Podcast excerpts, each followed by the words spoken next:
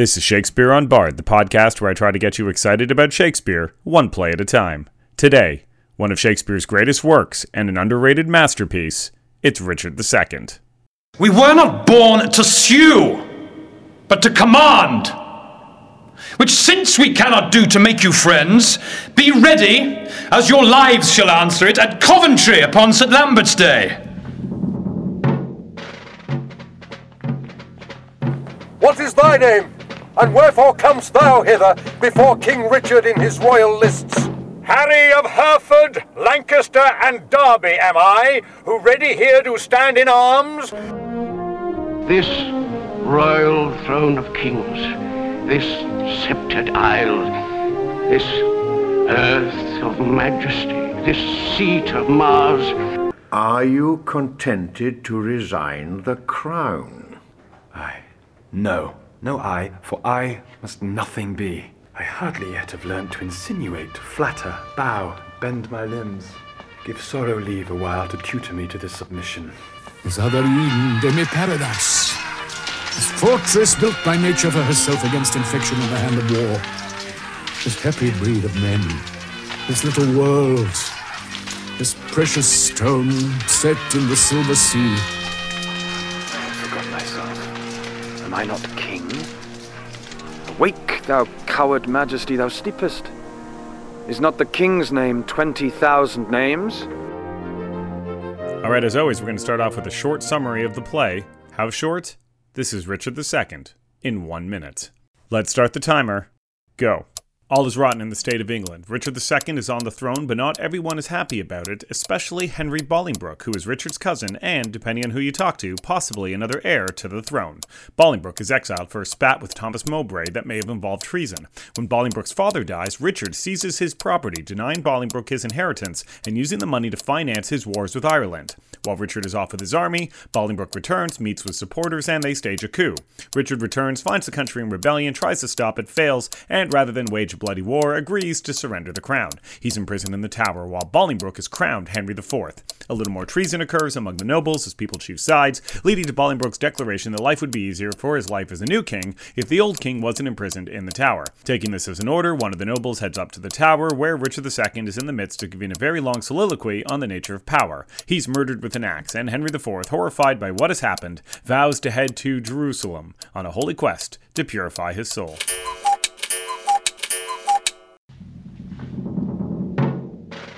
Richard II is one of Shakespeare's greatest works, and if you put it in the Colosseum with King Lear or Richard III, the odds would be pretty even about which of them would win. Told without a single line of prose, Richard II has an unrelenting lyricism with a story couched in a unique construction that Shakespeare rarely repeated in other works. This is the most striking thing about the play its complete lack of what would become Shakespeare's standard dramatic tools.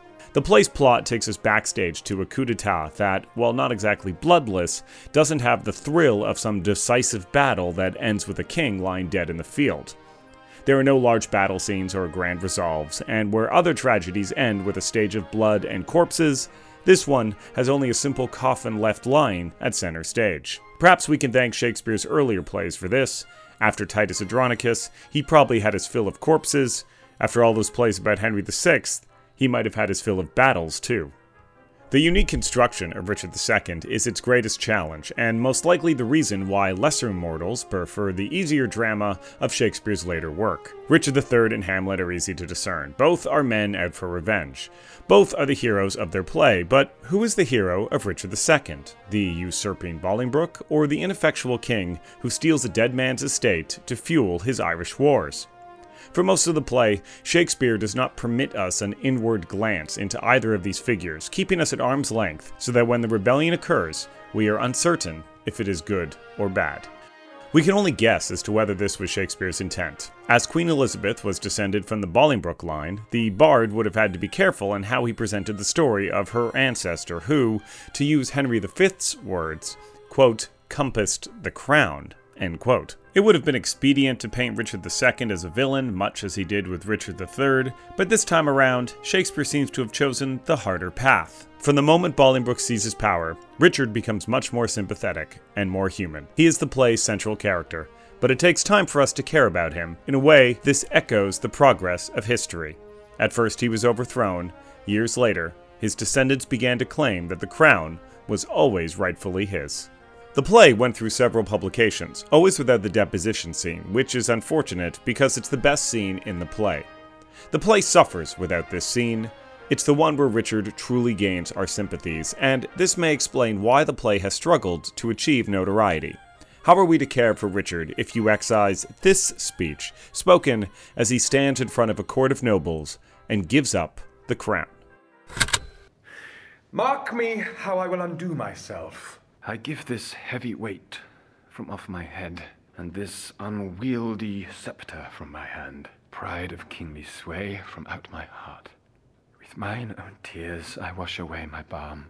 With mine own hands I give away my crown. With mine own tongue deny my sacred state. With mine own breath release all duty's rights. All pomp and majesty I do forswear. My manners, rents, revenues I forego. My acts, decrees, and statutes I deny.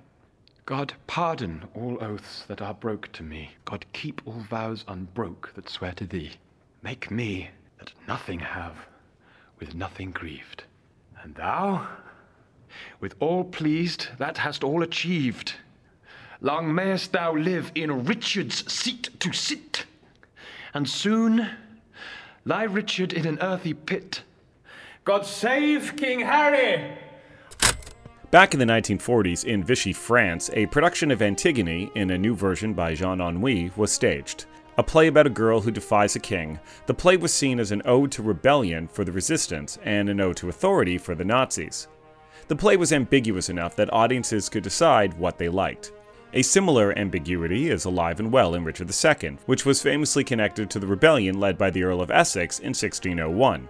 The perpetrators commissioned a performance of the play right before the rebellion. Later, Queen Elizabeth commissioned a performance the day before Essex was executed. There's a pleasing symmetry to this, and seems to demonstrate that the play had its use as propaganda. Shakespeare, as Jean Anouilh would do centuries later, expertly played both sides. Richard II is either about a man who loses the crown to an unworthy usurper, or a king who loses his crown because he himself isn't worthy to wear it. Audiences today appreciate the clean heroism of a Hamlet or a Viola shipwrecked on Illyria's shores, but Richard shipwrecks himself. His journey is not one of redemption, he is no Edmund, recanting his sins as he dies on a sword. In fact, Richard never apologizes at all for any of his sins, if indeed he thinks he has any. Yet still we come to care for Richard, who descends from the throne even as he ascends towards our affections. Bolingbroke, meanwhile, moves from the hot headed Harry of Hereford into the noble king. Both journeys have dramatic appeal the man who becomes king, the king who becomes a man, and this makes it hard for an audience to hate one man and root for the other. Here, then, is the superior strength of the play. Shakespeare erases all the comfortable pretense that our leaders fall easily into the notions of good and bad. We have long been uncomfortable with these ideas, of course. Even today, our leaders are painted either as apostles or demons. The notion of a middle ground is rarely discussed. Compromise is a dirty word in modern politics, and it seems to have been a similar thing in Shakespeare's day, which is what makes Richard II such a daring work. It dared to suggest that there could be eloquence in surrender, and that appeasement need not always be a terrible thing. My experience is that the play is more popular in England than in North America. I'm in Canada, and the Stratford Shakespeare Festival, which is one of Canada's premier Shakespeare festivals, hasn't produced a production of Richard II since 1999. The closest we got was an adaptation that combined the play with Henry IV Part 1 during the 2016 season. Now, I attempted the same adaptation during my playwriting youth, and there is a certain logic to it. Since Richard II is the prequel to Henry IV, many of the events introduced in the play's final acts resolve in Henry IV. But I have since come to the conclusion that to combine the plays is to do them a disservice. They really deserve to stand on their own. Richard II and Henry IV Part 1 are two of Shakespeare's crowning achievements, no pun intended, and they each deserve their moment in the sun. But even I have to admit that the modern audience might get lost trying to understand the setup to Richard II. After my own first viewing, I had to run to the internet looking for one or two answers. Shakespeare starts in the middle of the action, as he usually does, but in this case, he may have overshot the mark. The trouble with starting stories in medias res is that sometimes you go too far and start too late in the day. Imagine if the fourth Harry Potter book had been the first one, or if you happened to read The Return of the King before reading anything that came before. And yet, at the same time, from a thematic standpoint, there's really no better place to begin. This is a play about Richard and Bolingbroke, and there they are, right at the start of scene one. They are clearly delineated two cousins who were devoted friends, but who are now falling down on opposite sides of a political question. As we begin Richard II, Bolingbroke and Thomas Mowbray have each accused the other of treason. The backstory to this is one that would have been familiar to Elizabethan audiences. Edward IV had too many sons, who in turn had too many kids, and now anyone who has even a drop of that sacred blood is vying for the crown. Richard II is the first play in the eight play saga that will end with Richard III. This is the true beginning, then, to the War of the Roses, and so in opening the play with Richard and Bolingbroke, Shakespeare is introducing us to the two branches that will tear a kingdom apart. Writers are often told to show character rather than talk about it. In other words, it's stronger to demonstrate Richard's unsuitability than to have a character say Richard is unsuitable. Shakespeare takes this writerly advice to heart. Right from the start, Richard is clearly enamored not with his kingdom, but rather with the pomp and circumstance that go with the crown. Much later, when he is finally deposed, Richard implies that he does not believe the ritual honoring of royalty can ever be separated from ruling must the king do now? Must he submit? The king shall do it. Must he be deposed? The king shall be contented. Must he lose the name of king? A god's name, let it go. I'll give my jewels for a set of beads. My gorgeous palace for a hermitage. My gay apparel for an almsman's gown. My figured goblets for a dish of wood. My scepter for a palmer's walking staff. My subjects for a pair of carved saints. And my large kingdom for a little grave. His jewels, his palace, his goblets, his scepter, his large kingdom. This is what Richard cares about. He does not, it seems, care much for the actual business of being a king, and indeed, Shakespeare suggests that this is what makes him rather ineffectual. When the play starts, Richard is dealing with a delicate political issue, but rather than deal with the question of whether his cousin has committed treason in private, Richard hauls Bolingbroke and Thomas Mowbray before the entire court.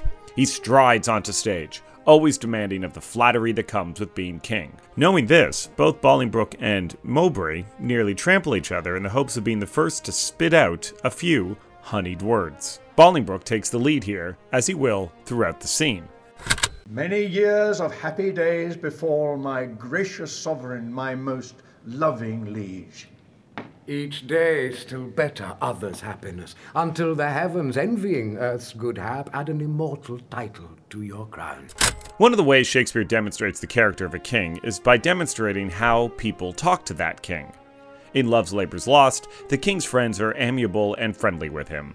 In King Lear, everyone gets more and more disrespectful as Lear loses his power over the world. In Richard II, flattery is the order of the day for all of Richard's supporters, and in scene 1, when Bolingbroke and Thomas Mowbray are fighting for their lives, they remember that the best way to this particular king's heart is through his vanity.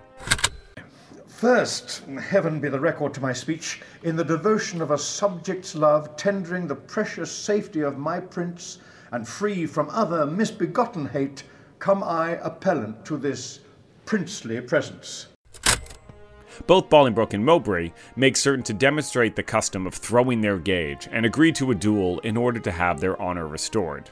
All of this delights the pompous Richard, who will play ringmaster at the duel and, in the name of ceremony, order the marshal to, quote, demand of yonder champion the cause of his arrival here in arms, end quote. Keep in mind that everybody already knows the cause of his arrival in arms because everyone was there in the previous scene. Richard stops the duel before it starts, of course, and changes his mind, demonstrating a capricious attitude. He does not have the courage of his own convictions. He tells Thomas Mowbray, quote, It boots thee not to be compassionate, yet moments later, he takes pity on Bolingbroke, his childhood friend, and reduces his sentence from six years of exile to four. Richard also has them swear, quote, by the duty you owe to God, end quote, that the two never embrace each other's love and banishment. Here is a fool's moment that demonstrates Richard's faith in chivalry's code. In his mind, an oath is all that is needed to ensure a rebellion isn't planned from afar. And so, in just two scenes, Shakespeare has shown that Richard is vain, haughty, unpredictable, and more than a little naive. Next, he will show that he is also cruel when, upon hearing that Bolingbroke's father, old John of Gaunt, has fallen ill, he immediately plans how he himself may benefit. Now put it, God, in the physician's mind to help him to his grave immediately. The lining of his coffers shall make coats to deck our soldiers for these Irish wars. Come, gentlemen, let's all go visit him. Pray God we may make haste and come too late. Amen. God answers Richard's prayer, and the king proceeds to perform both the eulogy and theft in virtually the same breath. From here, Richard will disappear, not returning again until his kingdom is in disarray. His reaction to finding out about the rebellion isn't to rally the troops, and perhaps this is the most striking reason why he fails. When confronted with the truth, Richard's response is to sit down and tell the sad story of the death of kings. Let's talk of graves of worms and epitaphs. Make dust our paper, and with rainy eyes write sorrow on the bosom of the earth. Let's choose executors and talk of wills. And yet not so, for what can we bequeath save our deposed bodies to the ground? Our lands, our lives, and all are Bolingbroke's. And nothing can we call our own but death, and that small model of the barren earth which serves as paste and cover to our bones. For God's sake, let us sit upon the ground and tell sad stories of the death of kings. Richard defeats himself. Having never had to fight for the crown, he doesn't know where to begin. This speech is also the first bit of introspection as Richard begins to realize what it is he is about to lose. His journey to Ireland then has just been the start of a very long journey, both for Richard and for us, for by the time he has returned from Ireland, the prologue to the War of the Roses has begun.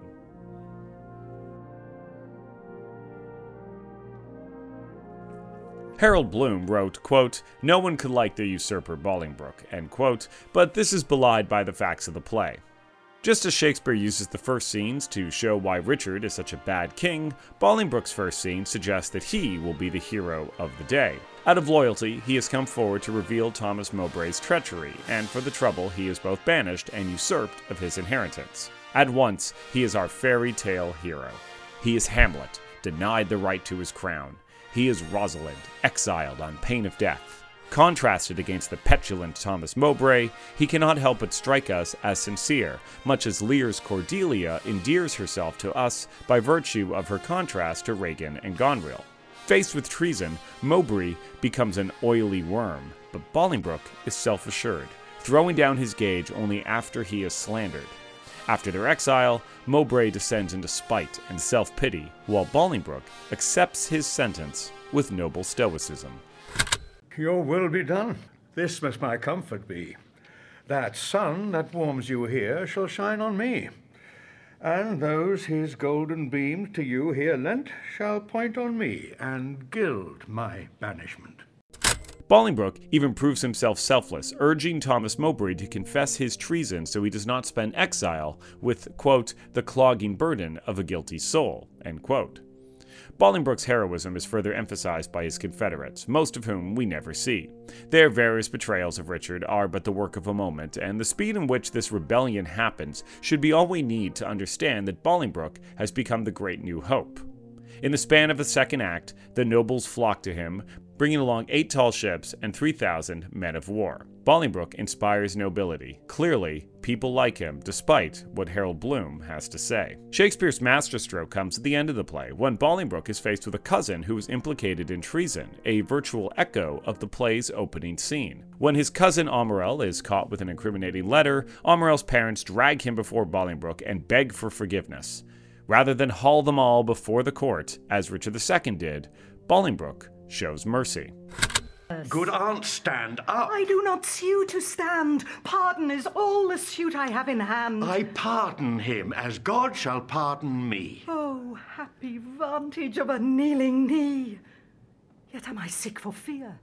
Speak it again. Twice saying pardon doth not pardon twain, but makes one pardon strong. With all my heart I pardon him. A god on earth thou art. Later, he will sentence some traitors to death, but he will also attempt to restore the exiled Thomas Mowbray, and will also exile the man who murdered Richard II, even though he knows this murder has cost him something dear. Here in all breathless lies the mightiest of thy greatest enemies, Richard of Bordeaux, by me hither brought. Exton, I thank thee not, for thou hast wrought a deed of slander with thy fatal hand. Finally, towards the end of the play, Bolingbroke also shows parental concern for his son. Can no man tell me of my unthrifty son? Tis full three months since I did see him last. If any plague hang over us, tis he.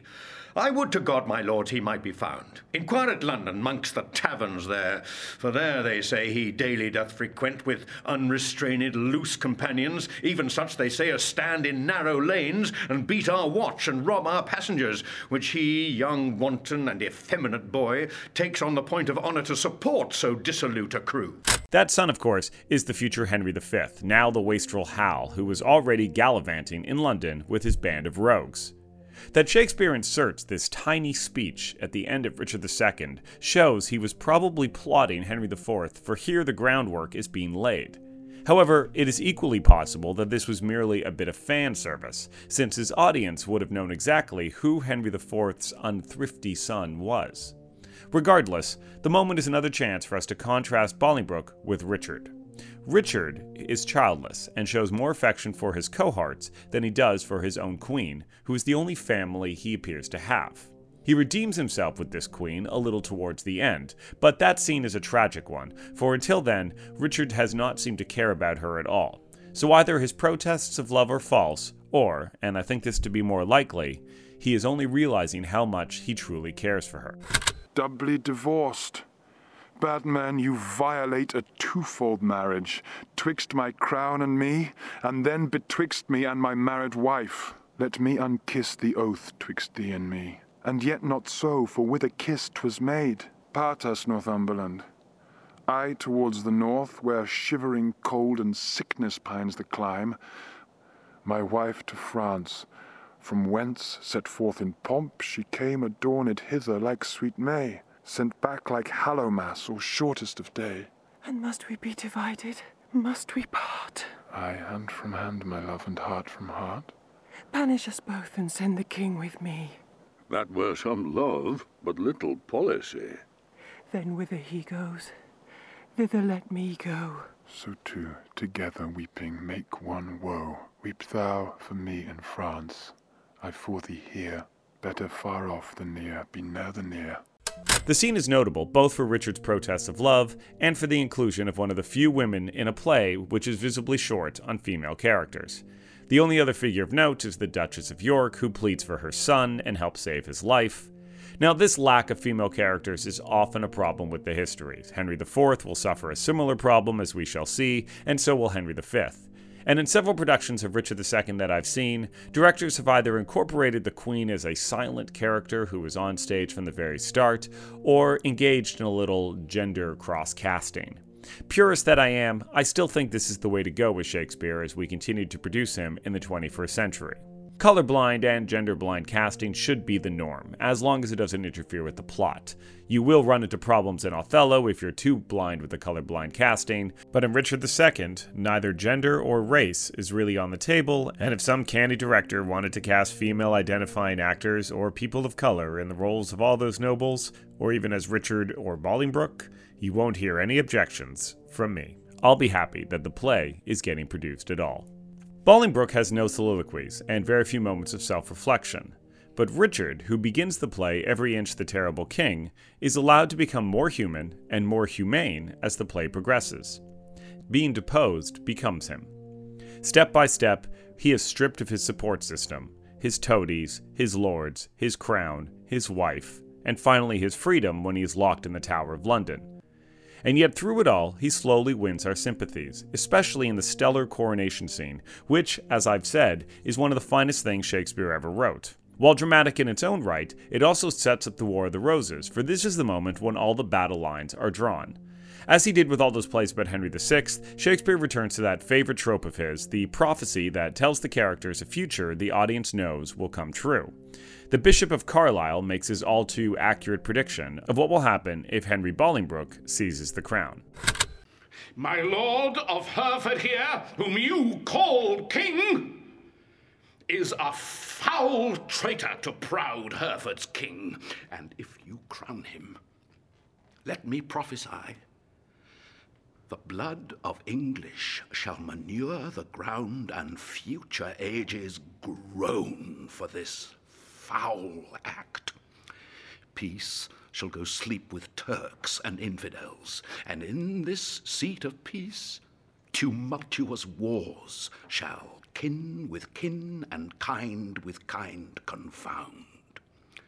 Disorder, horror, fear, and mutiny shall here inhabit, and this land be called the field of Golgotha and dead men's skull. The concept of divine right was the foundation of the monarchy. The king was servant only to God. The coronation of Henry IV corrupts this ideal by making the king servant to parliament and the whims of the nobility. The struggle of these two philosophies, divine right of kings versus kings that are approved by the people, forms the basis of the entire Henriade, and it is here that it gets its start. Now, after the prophecy, Richard is summoned before the court to formally renounce the crown. It is a humiliation that he almost cannot endure. Until now, we have seen Richard be capricious and Bolingbroke be our thundering hero. Here, Shakespeare turns all that on his head. Richard comes across as the victim, while Bolingbroke comes across as being more than a little cruel. He is a man not content to merely take the crown, he wants to humiliate his cousin and former friend, too. To do what service am I sent for hither? To do that office of thine own goodwill, which tired majesty did make thee offer, the resignation of thy state and crown to Henry Bolingbroke. Give me the crown. Here, cousin, seize the crown. On this side, my hand, and on that side, yours. Now is this golden crown like a deep well that owes two buckets, filling one another. The emptier ever dancing in the air, the other down, unseen and full of water. That bucket down and full of tears am I, drinking my griefs, whilst you mount up on high. I thought you had been willing to resign. My crown I am, but still my griefs are mine. Throughout the play, Richard continues to reveal more and more insight. Is it any wonder he gets philosophical as he muses on the nature of identity and kingship in his stellar final speech? Now, I'm tempted to play the entire thing, for it's an exquisite bit of poetry, but less is more, and perhaps it's better to whet your appetite so you'll have an excuse to go out and see the play for yourself. Thus play I in one person many people, and none contented. Sometimes am I king. Then treasons make me wish myself a beggar, and so I am.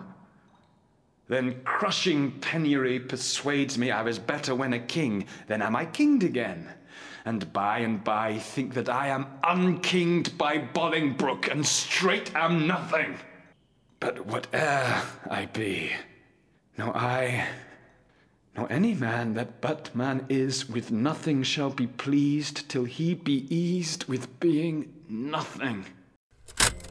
Right after this speech, Richard is murdered, and it is here we find the origins of the various conspiracies that will plague Henry IV and his descendants. All seven of the subsequent plays in the Henriade will return to this murder again and again, which is why that, in addition to being a remarkable piece of theatre in its own terms, Richard II is also one of the most important plays in the Henriade. The question of whether Henry Bolingbroke stole the crown or obtained it legally is one which every character in the Henriade has to try to answer for themselves. Admittedly, this is the greatest challenge for those who stage Richard II. It is essentially a three hour setup with a cliffhanger that doesn't get resolved until the next chapter. But you could say the same thing about The Fellowship of the Ring, Star Wars, Harry Potter and the Philosopher's Stone, or any other initial entry in your favorite multi chapter serial. Richard III is all too often performed in isolation, which is why so many think of it as a tale of ambition when it in fact is a story of revenge. Similarly, the two Henry IV plays and Henry V become stories of attempted redemption when viewed in relation to Richard II. Bolingbroke and his son are seeking forgiveness for what was done to Richard at the end of this play. Richard II is a challenging play, but it is almost always a rewarding one. That the play is unpopular when compared to the traditional stars of Shakespeare's canon actually works to its benefit. People who come to it for the first time will be pleasantly surprised. Richard II is one of the powerhouses in Shakespeare's arsenal, and even if you have no interest in the rest of the Henriade, it remains a moving and lyrical meditation on power, kingship, and regret. Richard's self realization of what has happened to him is moving to watch, and when he fights for his life at the end of the play, I am always convinced that had he lived and been restored, he might have been a much better monarch than ever before. Sadly, history, and Shakespeare, never gives him the chance, and this is what makes the play so bittersweet. Richard is given the experience he needs to be a better king right at the moment when it can't ever help him at all.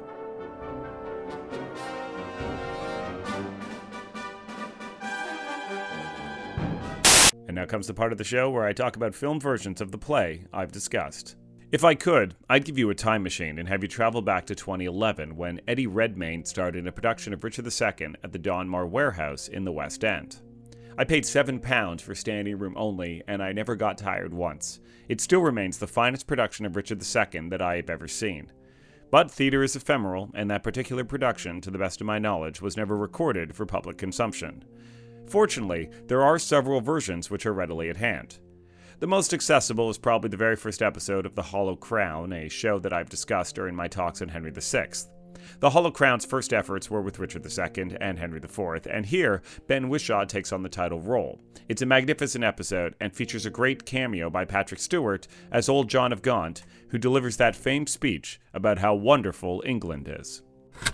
This royal throne of kings, this sceptred isle, this earth of majesty, this seat of Mars, this other Eden, demi paradise,